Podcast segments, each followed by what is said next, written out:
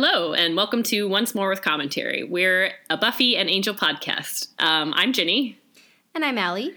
and today we're going to talk about uh, episode 11 of season 4 of Buffy Doomed and episode 11 of Angel Somnambulist. I have to read that one when I say did it. I don't know if the N or the M comes first. I think it's it's the M. it's Some, the M comes first. Yeah. Yeah. Um, Um, I did look up that word. mhm. It means sleepwalker. yeah. I did Yeah. actually know that.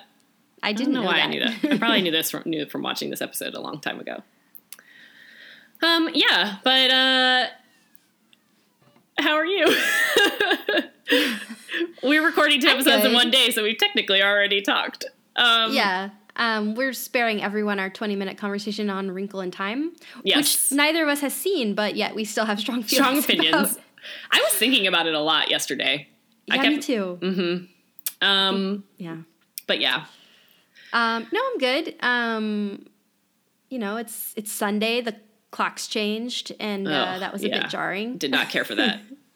Yeah. I always think it'll be fine and I'm always really irritated about it.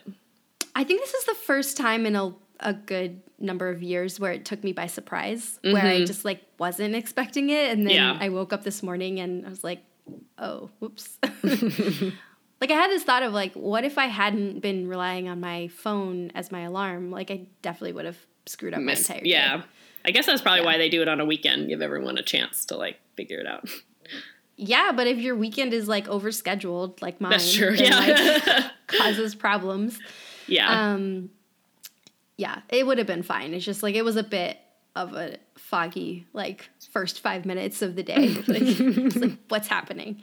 Um, well, actually, because it was quite literally foggy outside as oh, well. okay. So well, that's nice. yeah, so it was like extra dark, really. Mm-hmm. But um, anyway, so but now we're recording and it's fine. Mm-hmm. Um, and we're gonna talk about some pretty upbeat episodes of television. So upbeat. It's called Doomed. yes.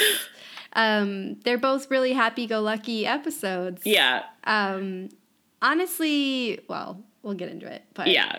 let's talk about Doomed. Let's talk about Doomed.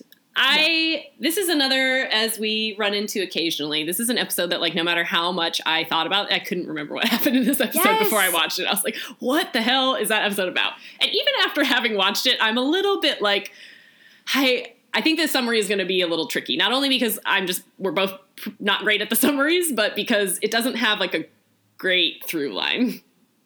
Yeah, it's kind of like you finish the episode and you're like, I still don't understand. I still don't know what happened. this- yeah. yeah, yeah. Um, okay, so I'll attempt to kind of explain it. And, you know, I think the main thing is that Doomed picks up right where Hush left off. So at the end of Hush, you know, Riley and Buffy are sitting in a room together, realizing that they clearly need to have a conversation because they've now discovered that they're both so, at least somehow involved in this supernatural fight that goes on in Sunnydale. So this, you know, the episode literally starts in the same scene. They're still in Buffy's dorm room and they're like admitting that they need to have a conversation about each other. Um, and they do. And, you know, Buffy explains that she knows that Riley is part of some sort of military group that's doing experiments on um, on demons that they probably have some sort of like euphemism for. and um, meanwhile, Riley has no idea who or what Buffy is. And he states such. She says, What are you? And she gets really annoyed about it. But um, she reveals to him that she's a Slayer, and it falls completely on deaf ears. Like he he's never heard of that. He has no idea what she's talking about. He does recognize that she has seemingly superhuman abilities, and that despite being involved in the same fight, yes, you know, or that earlier that night, the day before, um, that she doesn't have any visible bruises. Um, so they sort of feel each other out and understand that what where they both are awkwardly you know this is also on the tail end of them having their first kiss and really probably deciding that they want to be in a relationship together and this obviously throws a huge wrench into that that kind of plot line as well so they go their separate ways um, meanwhile in as always happens in sunnydale there is an earthquake that ends up in fact being important for another apocalypse. Some demons have arrived in town that are going to perform some sort of ceremony at the Hellmouth in the um, the opening of the Hellmouth, which is still in the former library of the high school. um, and they have to, you know, uh, kill a few people and collect a few body parts in order to make this apocalypse happen. So Buffy and Giles and her team are working on this. Meanwhile, the commandos that Riley is working on are also coming at this, trying to find trying to find the demons and trying to stop them in the same way. Um, so, I mean, I think that's kind of the gist of it. There's a lot of references to things in high school. You know, Buffy is referring a lot to the, her previous relationship and the ways in which that didn't work out, which is why she doesn't want to get involved with Riley now. And also, they have to literally go back to high school to avert this apocalypse since they're opening the Hellmouth once again. Um, and you know, Willow is also kind of having her own uh, little emotional arc in this episode where she ends up sort of feeling like a nerd again who doesn't isn't you know doesn't have as many friends and doesn't feel as comfortable and whatever. Um, but yeah, by the end of the episode, they're all back in the library trying to stop these demons. Riley shows up because he's tracked them with his own um, tools, and he ends up helping Buffy, uh, you know, avert the apocalypse and convincing her to date him. Yeah. Yeah. Oh, and I skipped the most important thing. This is the episode where Spike finds out that he can't hurt humans, Ah. but he can hurt demons. so the episode actually ends on. Spike announcing to everyone, "What are we doing sitting around? There's evil to defeat." Blah blah blah. and he also has to walk around in Xander's clothes, which is hilarious. Xander's too small clothes. Yeah. Um, but yeah, this is one. You know the Okay, so the specifics of the demons, I think, again, it's like very convoluted for an episode that's not even really about them. It actually reminded me a lot of the Zeppo. where yes, I was, just oh, going to say that a- where there's Yeah. this background apocalypse. Mm-hmm. Like it's like the apocalypse should be the big thing, but it's like not. sort of in the background. Except I think in the way, you know, the Zeppo kind of succeeds because they really only show flashes of that fight and it's always very dramatic, intense scenes. Whereas in this episode, they do try to explain what the demons are after and what are the. I, I mean, they do that in the Zeppo a little bit, but I just feel like they a little too much like they there's the sacrifice of the three and they need this amulet and they need to blah like it was a lot of detail for something that kind of didn't really matter. I don't know. Yeah, you know what? I got a little also lost in it. reminded me of the Zeppo, but not in a good way. Mm. Because where in the Zeppo it was like used for comedy right. effect. Yes. Yes. This entire episode is Buffy and Riley having the exact It is, same it is, it conversation totally in is. the most melodramatic way possible. Yes, Buffy And was really frustrating in this episode. Yes, and I hated every second of it. yeah, you're right. I was really I at hate her when Buffy most of gets it. really melodramatic with like her whole like thing, and it's like it's I mean, not that on a complicated. freaking date. Yeah. Like it's not like if it doesn't work, it doesn't work. But she's acting like she's trying to decide whether she's going to spend the rest of her life with Riley. Right. And it's like you're not. And I do feel like, that. yeah, it is interesting because normally I think like, yeah, Riley should learn how to take no for an answer, but there is an element of like she's just saying things that are so ludicrous. Like Well, Buffy, you literally kissed an of- episode ago, and Yeah. you just like, oh, but what if we're not meant to be forever? It's like that's not what's on the table right now. Yeah, which I think Riley kind of points that out. He does. I- yeah. He also though says he's going to not pursue her anymore, and then proceeds to pursue her. So It's it's, like they're both very frustrating in this episode. They are. I feel like Buffy like she takes the cake for me though. She I is. think what we're supposed to get is that she got spooked by the earthquake because it is true the last time there was an earthquake, Mm-hmm. she did die. This apocalypse thing kind of throws into, even if the apocalypse in this episode is like a non event, um, it does kind of throw into sharp relief like everything that she has to deal with. Like, Right. Mm-hmm. it's a Thursday, therefore there must be an apocalypse, right? Like, it, I think, and I think she's not wrong to be worried about how how to like try to have a relationship and deal with that and i think part of it we're supposed to get is like she really likes riley so she does view him as like a long-term prospect but like Right. also i just think she's being a little too like dramatic about it she Like, really is, and it's like he's not asking you to marry him. He's asking you to like be his girlfriend and like Yeah. if it doesn't work in a month and then then it doesn't work but at least you tried like Yeah. this this right off the bat like we're doomed because my last relationship with Yeah, my exactly. cursed vampire boyfriend Yeah, didn't work it- for it's a various reasons it is- that none of those reasons apply to this current Exactly. It's a relationship particularly therefore i've taken this lesson that i can never be romantic like it doesn't Yeah, I, I'm it's a like, very Buffy, ludicrous equivalent equivalency that she's drawing, and and on top of it, she's a complete hypocrite in this episode, which is also really frustrating. I, I don't know that that part is particularly unrealistic, but it is frustrating to watch. Where it's like she's mad at him in that opening scene because he's been keeping the secret from her. Meanwhile.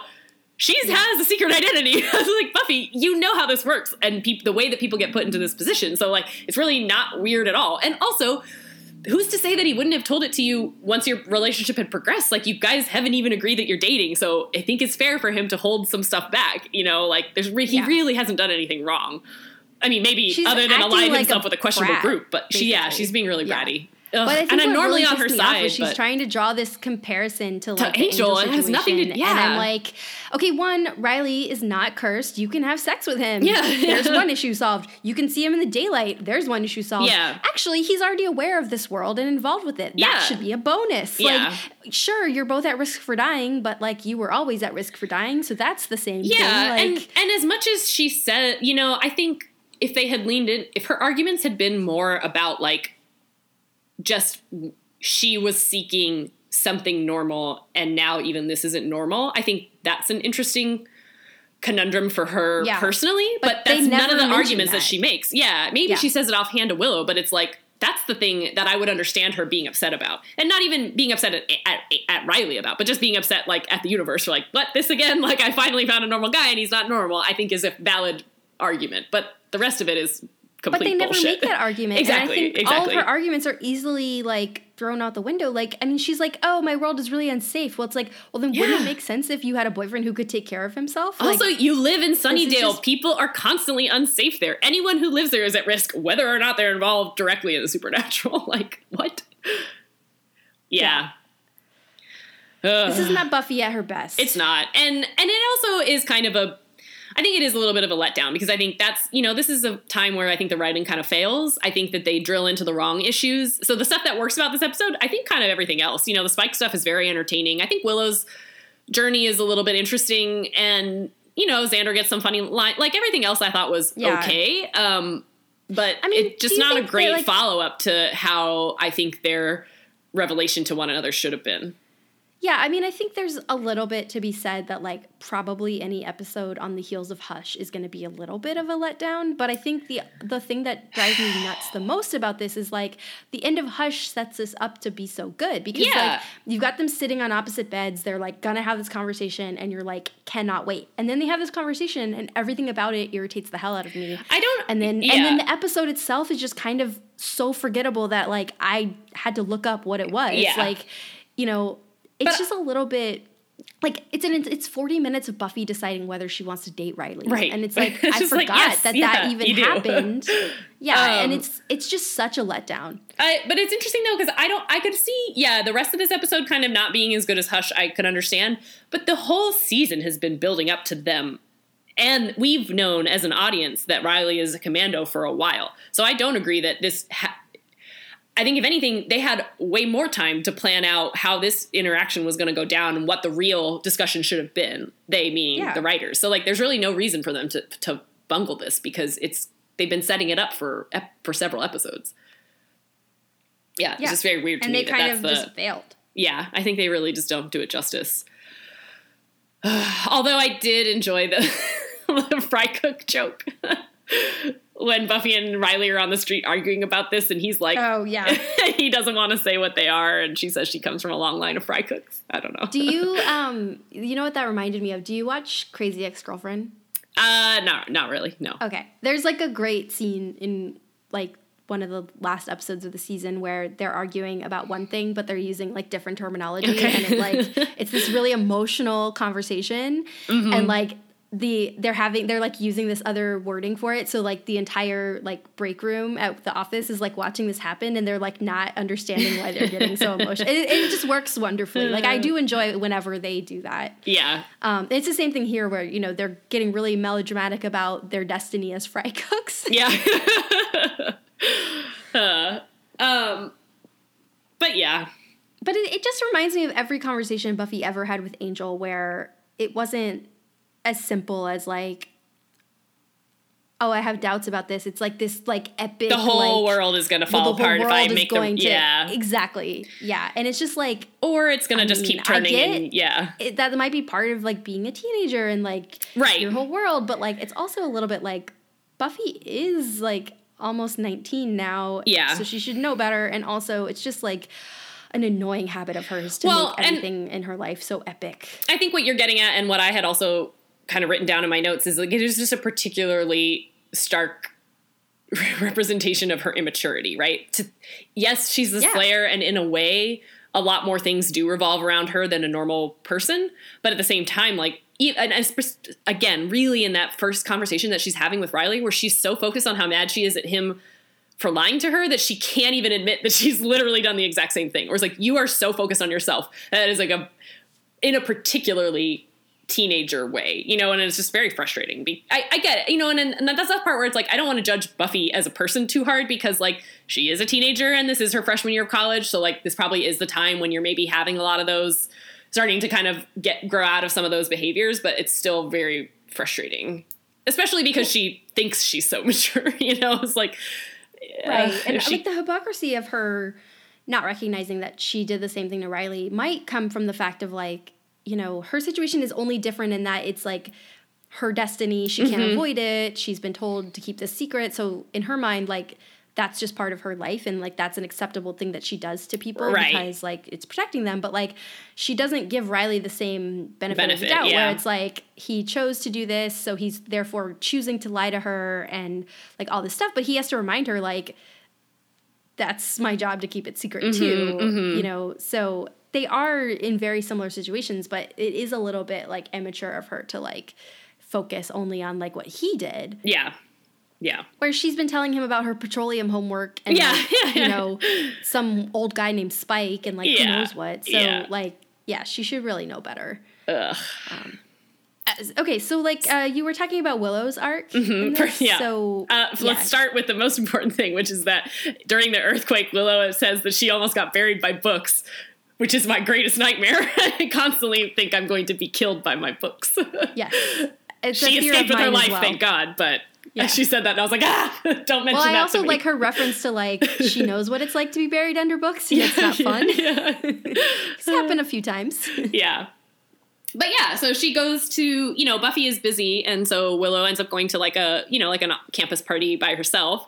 And she doesn't really have anyone to go with. Like Xander's not around, Buffy's not there, she doesn't have Oz anymore, and instead she sees Percy from their high school, who was kind of, you know, he was a minor recurring character, and she kind of is excited to be mm-hmm. like, oh my god, I didn't know you were here or whatever. And they did, you know, they ended high school on a positive note, and he, they were maybe not friends, but they were definitely like friendly, and he seemed to respect her. And so instead, she kind of has this very awkward interaction with him where he's with this other girl who's clearly like really judging Willow and also doesn't care about this. And then, yeah, I don't know. I mean, she ends up overhearing Percy say, call her a nerd and kind of say these hurtful things about her right behind her back, like a few minutes later.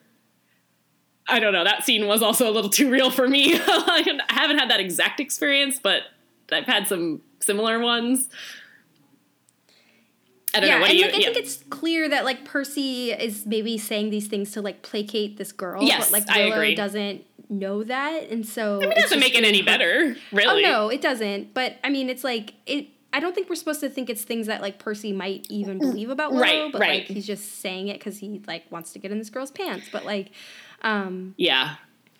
I think also too like then the kicker of that is like Willow's going off to like kind of like be Sulk, sad, yeah. and then only to stumble So, upon dead body. this dead body. in the grossest way possible, which is laying down in bed next to it. Yeah. Ugh. Which I think in my memory, like I remembered the party scene with Percy, and I think in my memory, he was the one that died because Mm. he and the guy who actually died are indistinguishable to me in my Yeah. head. Pretty. But um, yeah, that wasn't the case. So I guess I, you know, as kind of happens from time to time, I think they they're trying to make a theme. I think out of going back to high school or reliving their kind of high school past in this episode. I don't feel like it really adds up to a greater point, but I no, I, think do right. like it's but like a half half baked Yeah. theme. It in is. this It is. episode. It's a half baked theme, but I think that the Willow one at least feels realistic to me. You know, she has kind of like she had a cool boyfriend. She's fitting in in college in a way. She she was definitely in a good place probably by the end of high school, but she's fitting in in college in a way she never did in high school. And I think you know, I I guess I just find that relatable and also interesting. That feeling of like I've grown and changed so much, but there is still it's hard to to kind of make peace with ha- where you were and where you are sometimes i don't know i guess I, I, I thought that was an interesting story to tell even though it, it, it doesn't amount to anything other than them just saying go back to high school a hundred times Yeah, I mean, you kind of get it. I, I I wish they had explored that angle a little bit more because yeah, they just say it, um, but it um, doesn't mean anything. Because like Buffy's in a way revisiting her high school relationship mm-hmm. and like casting that on Riley a little bit. Um, and then Willow, obviously, her high school identity, and like they're all literally going back to high school. Mm-hmm. Um, you know, but it's just a little bit unformed, so it doesn't really make any point. That, but you hit it know, on the head, I think, in that Buffy keeps saying this is just like her high school relationship, but it doesn't work because it's work. nothing like her high school relationship. Yeah. She's just decided it is because that's the theme of the episode. Yeah. But like that's why it ultimately doesn't really hold water. Is just that they're forcing it on the Buffy storyline, whereas it does kind of make sense with the Willow one. But again, where does that really get us? No, yeah. nowhere. and if you if you go with the name of the episode, like I guess the idea is Buffy's worried that her relationship with Riley is doomed. Right. But like you could also argue the characters are worrying that they're doomed to like repeat their past mm-hmm, or mm-hmm. Whatever. But I just feel like it's just not finished. Yeah, exactly. Like they had a deadline and they didn't quite get there, but they were like, well, we have to start filming, so yeah, we might yeah. as well, like, yeah. you know.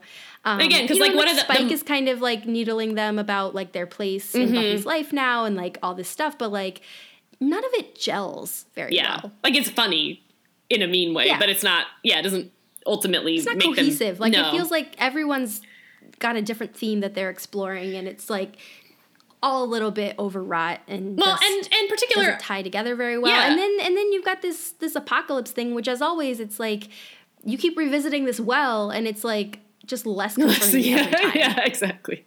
And it's interesting too because other than the demons needing to do this at the Hellmouth, which is in the high school, the demons have no metaphor really.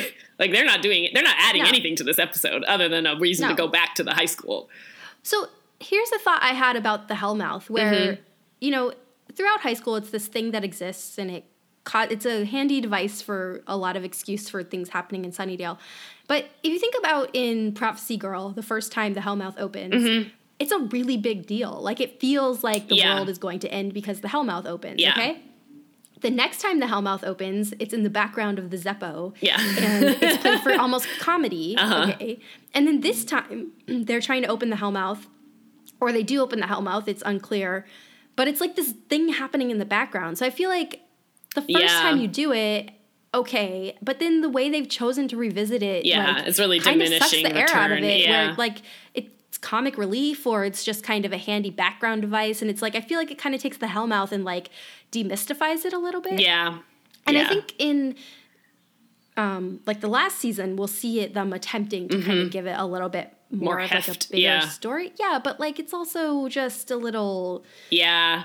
I agree. Eh, like I don't I don't think that's the right use of the Hellmouth. Right. You know, like like when like this is kind of my I was kind of joking, but like it's true. Like when the apocalypse happens every week, it's like kind of stops mattering because mm-hmm. it's like oh we'll just beat it again and like yeah. it's like on the show then we, what happens is we get trained as viewers to like dismiss it yeah you and know, again like, to, oh, to why should i care and, and then that's where it's like, well, as long as the rest of the episode is working or the emotions of the rest of the episode, if those are on point, then it kind of doesn't matter. You know, I think then then that is kind of like a interesting. Well, that's why the Zeppo is so successful right. because yes, it's kind of used as a comedic device, but like everything else works. Uh, well, and exactly, and I think that that's particularly why not only are they diminishing how how scary the Hellmouth is going to be in the future, but they're not even really nailing the rest of the episode. So it's like, for what purpose? You just kind of yeah, you've taken the air out of this this plot device a little bit and also not really accomplish anything in the meantime. So it's a little bit like you could have done this with any other kind of monster. They didn't have to open the Hellmouth. yeah. Um, um, I think the only notable thing here is that everyone else finds out Riley's a commando. True.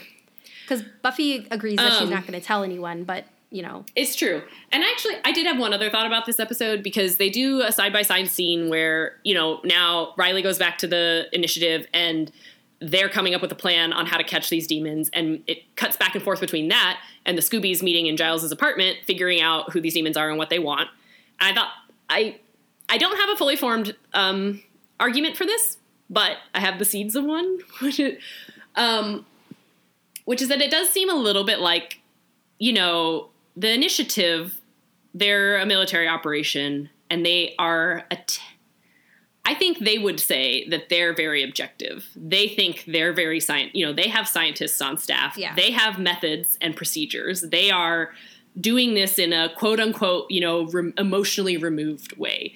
I guess I think that's in, it's an interesting contrast to the Scoobies, right? Which is, I think, an argument that I'm I'm not sure if this is a thing that's going to happen too much more in this season. I guess it, it, it, will a little bit, but I guess what I'm saying is that it seems a little bit of a interesting comment on kind of, you know, um, methods that have been accepted as the like standard and the actual official way to go about things is to do things in this really scientific way that we've all convinced ourselves is objective when in fact maybe doing things by emotion and gut is is as effective or at least it's also an alternative.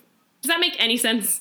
I guess it what I'm saying is like to me, I think you're reminding me that I did want to talk about this scene mm-hmm. for a different reason. Um, it's kind of related to what you're saying, like how they're very objective and Buffy and her team is very. I guess, emotional. and I guess what I mean to say, I think you know those are things that people would describe as traditionally feminine in a negative way, and the sciency yeah. way is traditionally masculine. I, I don't mean obviously none of these things are anyway in reality, but the things that kind of get associated one way or another. I think that it is kind of in the it's maybe the one thing that this episode is doing right is kind of making an argument for this like well just because you've we've all decided that the quote unquote manly way of doing things is the right one they're clearly getting along fine not doing it that way yeah i i also took that scene to show i think you're right like you can read a lot of that into it mm-hmm. um, but to me that scene also really showed the contrast of like the initiative approach versus the scoobies approach mm-hmm. and sort of a bigger commentary on like the military and warfare in general yeah. is that yeah. like the initiative is like viewing themselves as like the last force against all this like crazy stuff and like but they don't actually understand, understand. what they're yeah, dealing with totally like you know they don't understand or referring respect to the, myth. demons as animals yeah. and you know the demons are kind of going crazy and they're just like who cares man they're just animals like whatever and it's like a little bit you can see a little bit of like a um, parallel of like how animals kind of go crazy before an earthquake mm-hmm. or whatever or after and I think that's the point that the initiative is seeing, but also like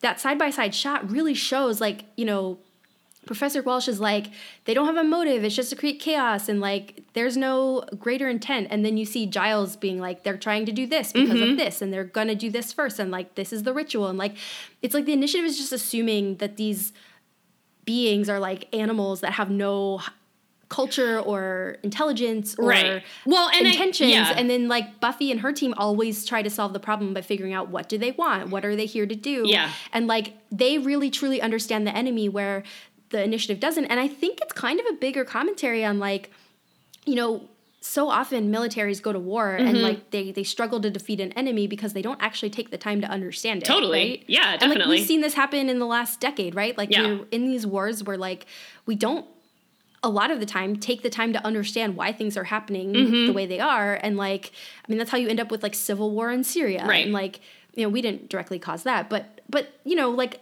whatever factions fighting in afghanistan and all of that like right. it's a and i think this is a little bit um a little bit early right. for that parallel for them to be making that direct season. comparison but i, I right. think you're totally right, on the general but I think commentary that it is on, a higher commentary yeah. on like uh, you know the military no, goes in and doesn't agree. really try to understand the big picture. It's just right. like, well, and again, this is the problem. Let's solve the problem, not the cause. Well, and again, that they that there's a sense of arrogance in if we can just dissect yeah. this far far enough, we'll figure it out. But the truth is that Giles has millennia worth of research on these yeah. demons and their motivations. So, like, you know, again, like we see Forrest repeatedly kind of he's referring to the Slayer as a as a, like a, a, fairy tale, basically, and he doesn't care about that. Whereas, like, yeah, first of all, we know that he's wrong because we've been watching four seasons of a show about her. but like, yeah, it is this very like dismissive way of yeah, they they are certain that they're the ones doing it in the right way and that this well, is the only way. and I yeah.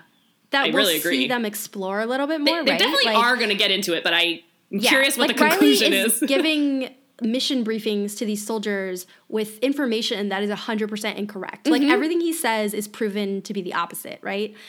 Yeah. And they run all their missions this way. Like bag and tag, like whatever, but like he's like this like everything he's saying about this demon is wrong. And and, and yeah, and so and it's unclear I don't how think that they even really address that in this episode, but they will. No, and I think but I definitely think it was there in that scene. I guess that was the one scene that I did really enjoy in this episode is and then and it's interesting too because I don't know that we ever get this answer, but how long has the initiative been around, right? But like that's yeah, also again, but again, like they've definitely not been a lot around as long as the Watchers Council, which for all of its flaws has a lot of understanding because of the their how long they've existed. I don't know. They're again. I just want to hit the nail, hit on how arrogant they're being in thinking that just because they have scientific methods to explore these things, that they will inherently get to the right answer. And it's clearly that's not true because they don't respect No. the actual story and the meaning behind it. I think is, and I think Well, that that is a very the so-called enemy. Like they don't Yeah, even take the yeah. time to understand the enemy. yeah. Um, but also, it seems like the initiative. It's unclear how long they've been around. But it I don't think like it's they're been- only patrolling the campus. Yeah. because Buffy never runs into them in military garb outside of the campus. Um, Mm-hmm. Well- like they always change into civilian clothes when they go outside the campus. I mean, where was that watchtower in Hush? I didn't think that was on campus. okay, that might be the exception. Either Yeah. way, either way, Yeah. yeah. I don't think they've been around for that long, though. At the end of the day, It, maybe it a couple have of been more than like a year Yeah. or two. Yeah. Anyway, so Anyway. yeah, I guess that Yeah. scene was a, little bit illuminating, and I know that there's going to be, you know, obviously the initiative and Buffy are going to continue to run into each other. So I'm I'm kind of curious where the other episodes fall on this argument. Well, I think we I don't remember. these themes a little bit in like the I in Team and Goodbye Mm-hmm. That's the one I'm thinking of, but Yeah, and then also um, New Moon Rising is a big one where there's a big break between um, Mm-hmm. like methods and maybe Riley starting to understand why this military approach Mm-hmm. isn't the best. anyway, yeah. Well, I'm Yeah. interested to kind of follow that thread. I'm not interested in following this Riley. Mm-hmm. But that's the only Buffy good thing I think that comes out of this episode. well, that and Spike, and Spike. because okay, Spike now fully being on the side. Yeah, of and and evil. and it's nice too because in Hush, you know, again, he was used to great comedic effect in Hush, but there's really no point.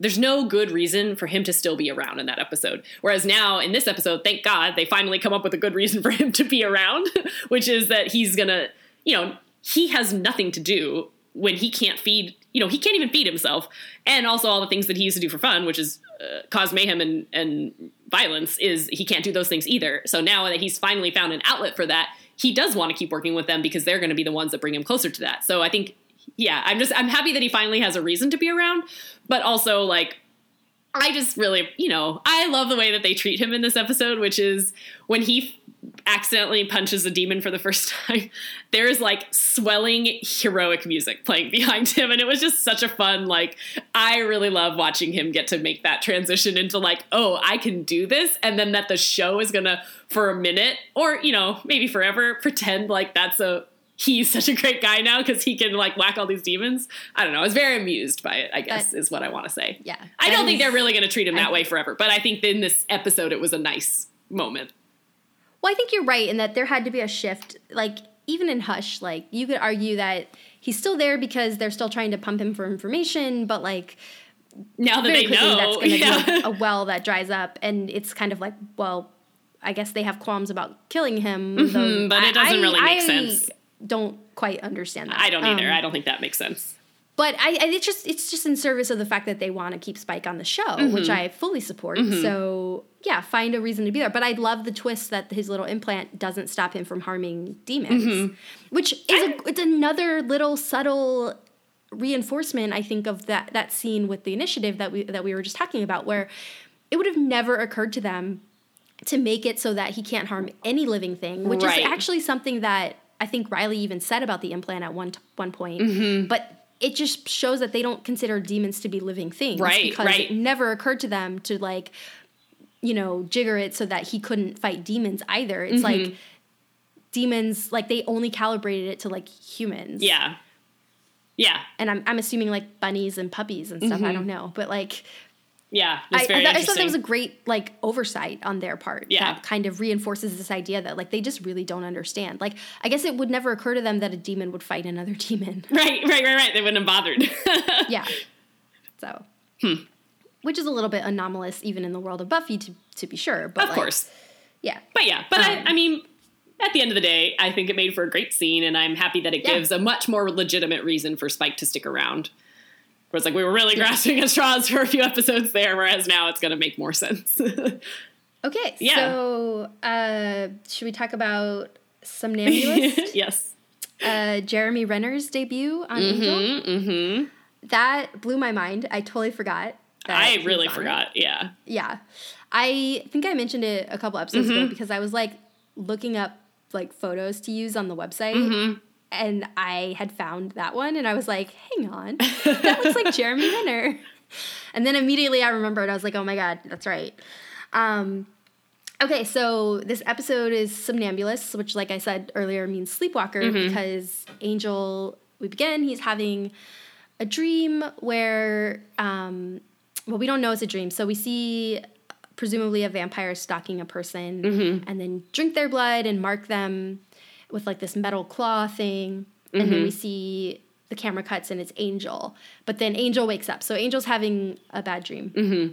And he wakes up and he's really cranky because he's not like sleeping very well. And um, we see Wesley come in to give them their mail because I guess Wesley still needs an excuse at this point to see them. And um, they kind of realize Angel's being really cranky. Um, Wesley sees um, a notice in the paper about this murder and he kind of recognizes the MO as Angel's. So he's really worried. And then Angel is like, No, I'm worried too because he tells them about these dreams that he's having and he thinks he's been sleepwalking and like killing these victims. Right. So they like chain Angel down overnight, and there's another murder, so it's not him. Um, but um, they have to figure out who it is. So meanwhile, Kate's back, and she's on the trail of this serial killer, and um, Angel kind of realizes who's doing it based on the victim pictures, and realizes it's a, a, one of his progeny that he trained in the art of how to kill like Angel back in the 1700s and this guy is now in modern day LA like recreating these murders that they did back in the 1700s and um, in the course of this like Angel convinces Kate that he knows who the next victim is going to be but also kind of reveals himself to be a vampire in the process of trying to save her from this guy Penn um, who thinks Angel is there to help him kill Kate, but um, Angel, of course, isn't. So through the course of this, Kate is made aware of the world of vampires, um, learns about Angel's past as a murderer, and um, Angel eventually uh, prevails where Kate drives a giant stake through Angel's stomach and stakes Penn, which is kind of an awesome scene. um, yeah, but basically, I don't really remember if they end like on a good note or not. I don't think so. Yeah. So In my sorry, that is really bad, but that is the gist of the episode. Yeah. I could have just said Angel's old progeny from the past comes back Yeah. and perpetuates a string of murders, and in attempting to find him, Angel reveals himself to Kate. There we yeah. go. There we go. I just got so distracted by the fact that Kate was back. I know. that annoyed me. Yeah. I I can't with Kate Uh. anymore. I, I but I can't remember when she stops appearing in the show because I know that they had a falling out and that that kind of is like a breaking point and I, it must be this episode that I was thinking of. I thought it, I always thought it was an episode with her dad where she I thought Angel got fr- framed for something else, but anyway. Anyway, I think she kind of ends like she knows what he is, but like she's not cool with it really. But like she recognizes that he's I don't. I feel like there is an episode though where she explicitly says like "I'll never forgive you" or something like that. But maybe I made it up. So I don't, I don't know. know. I don't remember. But I do. So a little trivia. This is fun. Okay. Um, Joss Whedon did not cast Jeremy Renner in either this role or the role of Hawkeye Oh. in the Avengers. That is so funny. it's just coincidence Yeah. that he appeared in both of these. And um, also, Jeremy Renner and Elisabeth Röhm, who plays Kate, played a married couple in American Hustle, Mm. oh, funny. which I remembered him being in American Hustle, but not so much her. Huh. Yeah. So I, I read that on Wikipedia. Okay. So fun trivia for the episode. Yeah. Um, Hmm. Also, Jeremy Renner is rocking a very 2000 look. He Like, really is. Oh man, the spiky blonde spiked hair, gelled yeah. hair and the goatee, and Yeah. it's like he's almost unrecognizable. Like yeah. I don't remember him really being in anything until American, uh, not American Hustle, um, uh, the the Hurt Locker. So I, I don't, I'm not. he must have just kind of been him. bouncing around for Yeah. a while. Yeah, but you know, we're 11 episodes in, and we've finally gotten to, you know, the new original core cast of Angel. Mm-hmm. Wesley's in the credits. Um, so officially, goodbye Doyle, and it's kind of a new era. But I do think this is an immediate uh, sort of backslide. And It really and, and, and. I, I hate to point fingers, but honestly, a lot of it I think has to do with the fact that as soon as I realized Kate was in this episode, I just went, ugh. Like I mean, but they really just that bungle. character just doesn't work. They bungle I it so much. I agree because Yeah. it's so okay. So first of all, she will not stop hitting on Angel, and it's not. It's like in the way that it wasn't cute when Doyle was doing it. Like it's no longer cute. Like she's not good at flirting. It's not subtle, and I don't like just say it or move on. Like I don't understand why Angel puts up. I don't understand why Angel doesn't say something to her. I don't understand why she's not more direct with Angel. Like that whole thing. It's just weird that they're even at this point. You know, in the first couple episodes, like sure, maybe she was going to turn into a romantic relationship for him. I feel like it's clear now that it's not going to happen. So like I don't know why they keep going back to that well. And that's my first problem. Second problem, I I mean, it's just overwrought. She's doing that whole there's a part here where she's describing who the serial killer is and it's clearly a description of Angel and that was just like a lot for me. But I think my biggest issue that I kind of mentioned at uh, either now or in our last episode is like I, it just doesn't make sense to me. I think it's clear in in the world of Angel that LA is a place where a lot of demons live for various reasons. It's not that probably because it's not that far from the Hellmouth, but it's still an urban city where there's lots of places where they can hide and like and feed. and feed. It just doesn't make sense to me that as a cop in LA, she would have never come across any of this. And so it just she's kind of acting petulant the way that Buffy was in the last episode, right? Where it's just like she's so mad that this stuff exists. And it's like you haven't seen victims with blood drain before. Like I don't believe, I don't buy it. You know, you just said something that I think really nailed what I don't like about Kate is she's petulant. Yes, she always is. Responds to everything like it's this personal affront to her. Yeah, But like, with no awareness She- for how she's involved in it or what she should be doing. yeah. like, even the Or like even any, the angel. any attempt to give Angel the benefit of the doubt. But or, even the angel, I, I always get the impression that like one of the things that she's so mad about now is that angel, and I hate to say it this way, but it's like, like I think she's mad that Angel doesn't like her. Like that always feels like it's part of her interaction with him. yeah. Like she's always You know, annoyed I- at that. I also I think my favorite moment of this entire episode was when Wesley told Angel that he can't go to the cops and tell them in detail about this killer Yeah. because it's going to sound like he's, He's the, the killer. killer. And I was like, thank God Wesley voiced that because that's exactly what Angel did the first time Yeah, he like ran true, into Kate that's and she thought he was the killer. Like it's like he didn't learn that lesson. Uh, and yeah. it takes Wesley being here like you can't do that. And Angel's like, oh yeah, right. Like I can't. Like yeah. Eh, eh, But like, why does it take that happening, and why is this? Why are we still trying to involve the cops? Like, that's the thing that I well, and and that like they already went. Like you make a great point too. They've already done this storyline with Kate and Angel specifically, where she thought he was the killer. So it's like she really needs to either trust him or decide she's not going to work with him. But this weird middle ground where she just gets mad at him for things that she doesn't understand is like it's just annoying. It doesn't me add up to anything or add much to the show other than it's like an antagonist, you know, like. And the, but they think she's a hero, and it's like I don't know, guys. I think the thing is like on paper, Kate sounds like a great character. She does, Like you got yeah. a badass female cop who's like, you know, filling this probably traditional masculine role, and it sounds like this great like furthering of like flipping gender stereotypes, you know, and all this stuff. But like, you know, she's like Buffy with a badge almost, right? Yeah. Except she's dealing with like normal people, not. But she supernatural. But sometimes then- acts like a teenager. yeah, emotionally. whoever is writing Kate's character, Yeah, they is doing can't- a horrible job. They can't get her motivations and her character right. No, and they just you're right. They make her sound just like petulant and bratty and like also like I don't think it's intentional, but it does come across that like she's just pissed at Angel because he's not romantically interested in her, which I don't think is supposed to be the point. I agree that it's not supposed to be the point, but I feel like it ends up playing that way. Yeah. And I don't know if that's an acting choice or like a writing choice. Yeah, It doesn't work no matter what, but no. And again, that like she has this very much in the way that the last episode, Buffy was so annoyed that these things were happening to her. It's like these things are happening in LA and you're a cop. You're supposed to be responsible for it. So it's like Angel didn't betray you. He's not doing anything. I just where are you coming from? I don't know. You know, why would he have saved you all those times? Why would he have worked with you all those times? I get it that like it's a weird situation, but it just I just don't understand. I don't understand. Um let's make a different point. One of the Okay. victims is named Jenny. that means nothing other than I was in it. Although they spell her name with a J, at least in the subtitles. Mm. Um, so I'm famous, and An- Angel's protege killed me. It's nice. Um, But I don't know. I did still appreciate Wesley in this episode a lot. I think, yeah, like it's funny that he kind of has to try and come up with an excuse to be around. But I also just, first of all, they really needed somebody to do research. Like they, how are they even surviving without somebody filling this role is a little bit baffling to me. But I also just really love when he shows up to Cordelia to explain, like he did all this extensive research on Angelus when he was still a watcher, and he has a file that just says Angel really big on the tab. I don't know. I just was very amused. Which also, like, he showed up in LA with like saddlebags. I so, know. Like, he had his angel file in the saddlebags. Okay. He maybe um, shipped I, some stuff to himself.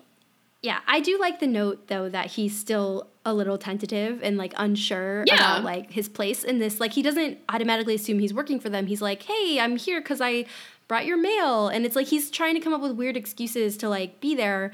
Um, because he's not yet aware of his own role or they're they haven't solidified it and i like that that's kind of taking a natural course right and you know like it's not just like hey what buddy why don't you come on the payroll or whatever yeah and you know what i think you're um what you saying that made me think that like maybe one of the reasons why i like wesley is because he's not being arrogant about it at least this time around it's nice that he's not just assuming that he fits in here and he knows best because like i hate when we have to you know, this is, I don't need yeah. to see the initiative also in Angel. It's nice that he's caring a little bit to ease in. Yeah.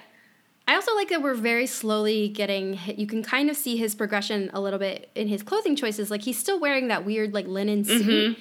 Um, but now he's not wearing a tie, and so like they casual. don't keep him in suits forever. yeah. But like it is a thing that used to be Wesley, right? He was very buttoned up mm-hmm. and like mm-hmm. formal in a t- in a suit all the time. Yeah. Um, but I like that it's you can still kind of see him clinging to that a little bit. Yeah, but then that's a good point. Slowly gonna, and the fact that he's in a linen suit instead of a regular yeah. suit too. Yeah. I don't know if that was intentional, but I I, I kind of thought it was. I noticed it. Yeah. Yeah. Hmm. Um, I think Angel, if he's gonna operate as a PI, needs to get PI access to things. Seriously. Like, it's also a little Why don't they have a license? Be, yeah, that he's supposed to be an investigator and he keeps having to go to the cops. Mm-hmm. Like even on Veronica Mars, they could pull license plates. Mm-hmm. So yeah, it's a good point. He just needs to go talk to Mr. Mars.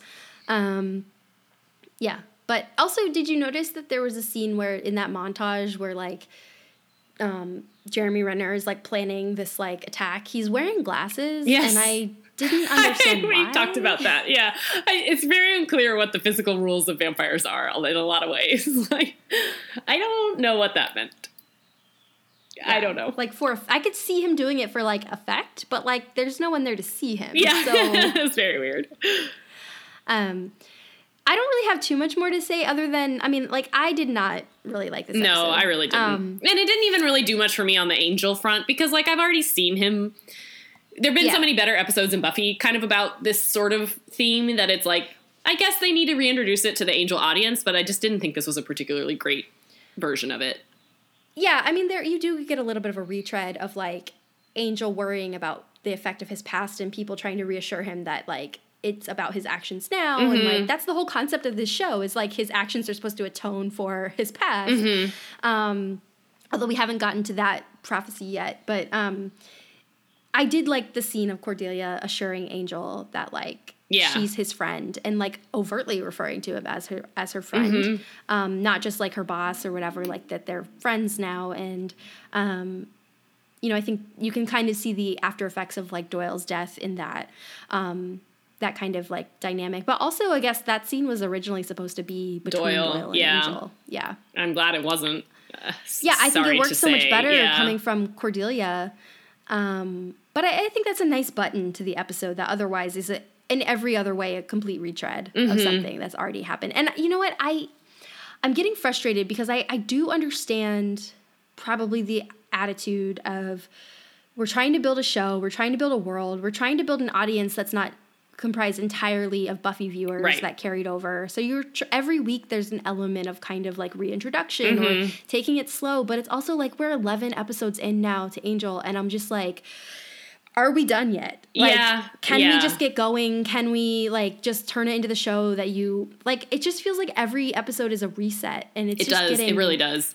Yeah. And like we've already had this episode, like various parts of this episode have already happened in like three other episodes of the season, mm-hmm. and it's just starting to feel a little repetitive. And also, like Angel's kind of an idiot for not learning lessons quick enough. I mean, you know? but and and to that point, like, why didn't they put Kate on the she should have been aware of this stuff a few of a few episodes ago. It's weird to me that like it's taken her four or five appearances to get into the supernatural fold when like that's the whole premise of the show. You know, like what has she even been doing? Yeah, and it's like this in some ways is probably the big like Kate finds out Right, in yeah. the secret episode, but it's also like such a like underwhelming part of it. It really too, is, and yeah. her reaction is so annoying. Yeah. and like, but also like you can't really blame her because she finds out, but they don't explain anything to her. Yeah, I guess You you're know, right. She goes that- off on her own and reads some binders or something. kind of as with stuff that was happening with Doyle is is like the emotional payoff of this episode is based entirely on you caring about her and because they've really not done great work with her character I don't care about her. I care about Kate even less than I thought I did. Yeah, coming into same, This. Like, yeah. which was not a lot. Like I knew she was going to be a problematic character, but I care even less. Yeah. I'm like, and to your point like away. on paper she really should work and there's so many things about her that are cool concepts they just can't give her like the dialogue and the behavior to make sense of it. It's just bizarre. Whereas I think, you know, and I again, I don't know if this is the actors or if this is the writing, but it seems clear to me that they are not having that problem with Wesley. So I don't know what the deal is, but it's just not working. you know, some of it though. I think I don't really blame her too much for some reason. No, although I was thinking I haven't really seen her in that much, but she has kind of a like sleepy quality to Yeah. like her presence yeah, that I think yeah. doesn't it's just not go fitting. very well with what it like. It doesn't go with the character yeah, very well. yeah, Like I think whatever she's trying to do, choices wise or for this character, is like kind of at odds with what's on the page, and it's just. I think it makes her more problematic. you Mm-hmm. Yeah, know? Think- not to blame the actor, but like I think it's part of it. I think there's a lot of reasons this didn't work, and I wish I could remember, but I just don't think Kate carries over, I don't think she's around. I seasons, forget. I really or forget. at least not very long. I, I can't remember. There's probably a reason I can't remember. Yeah. I guess I'm still happy to have Wesley around. I think Cordelia is working even better than she was working before. So, you know, it's like, but yeah. As I feel like it's just the theme of Angel is that like they're so close to being right and they're just backtreading every other episode and it's very frustrating. Anyway, uh, I don't have anything else to say about this one. No, I really don't either. So, what are we doing? What are we talking about next week? um, okay, so next week we're talking about a new man, Oh, which is um, a great episode. I think I know which one that is. Uh, Ethan is back. Okay, then yes, I like that one a lot. Mm-hmm. Okay, Yes, me too. Um, and then on Angel, um, expecting. we will be talking about expecting. I think I hate that one is- too. Really, I don't remember. I, um, re- I only remember the premise. I don't remember how I how it pays out. Ugh. I don't think I hate it. Okay. And um, speaking of Veronica Mars, we're gonna see um, a Veronica Mars actor. Ooh, I don't know who it is. That is. Exciting. That is exciting. Yeah. Um, yeah, so that'll be next week. But Mm-hmm. I, I think, like, I really do think that Angel is. It's on an upswing, Yeah, they're so Like- close to having all the pieces like- there. right? And from afar, it's definitely more on an upswing. I think, um, you know, when you look at it from an episode to episode basis, like there's still a little bit like you know two steps forward, one step back kind of thing happening. But we'll get there. Mm-hmm. yeah, I I hope I'm remembering this not more positively than it actually I feel like the finale practice. of this season is good, but I don't remember. I mean, we still have the Faith episodes coming up. Oh, those are season one. Mm, Okay, yeah, that'll be good. Oh, you're right. Yeah. Hmm. Yeah. So I mean, Yeah, and that gives us some good Wesley stuff. So I think there's good stuff coming. Mm-hmm. Yeah. It's just we've got to get through more of this. yeah. This was not good. Okay. Okay. Yeah. Um, I don't really have any pop culture. I don't either. Burn that off in the last recording. uh, and let's see. I think. Hmm. God, I'm Team Spike this week. yeah, yay! because he's I'm gonna be the Team only Spike one too. that didn't. You know, he wasn't annoying. he- yeah, he knows who he is and he's leaning into it. Yeah. or something.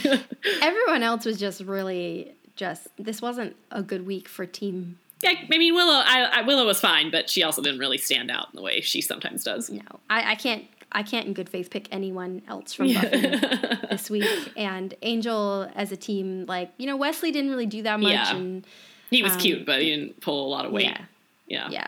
I'll go with Team Spike and his vampires. Nasty.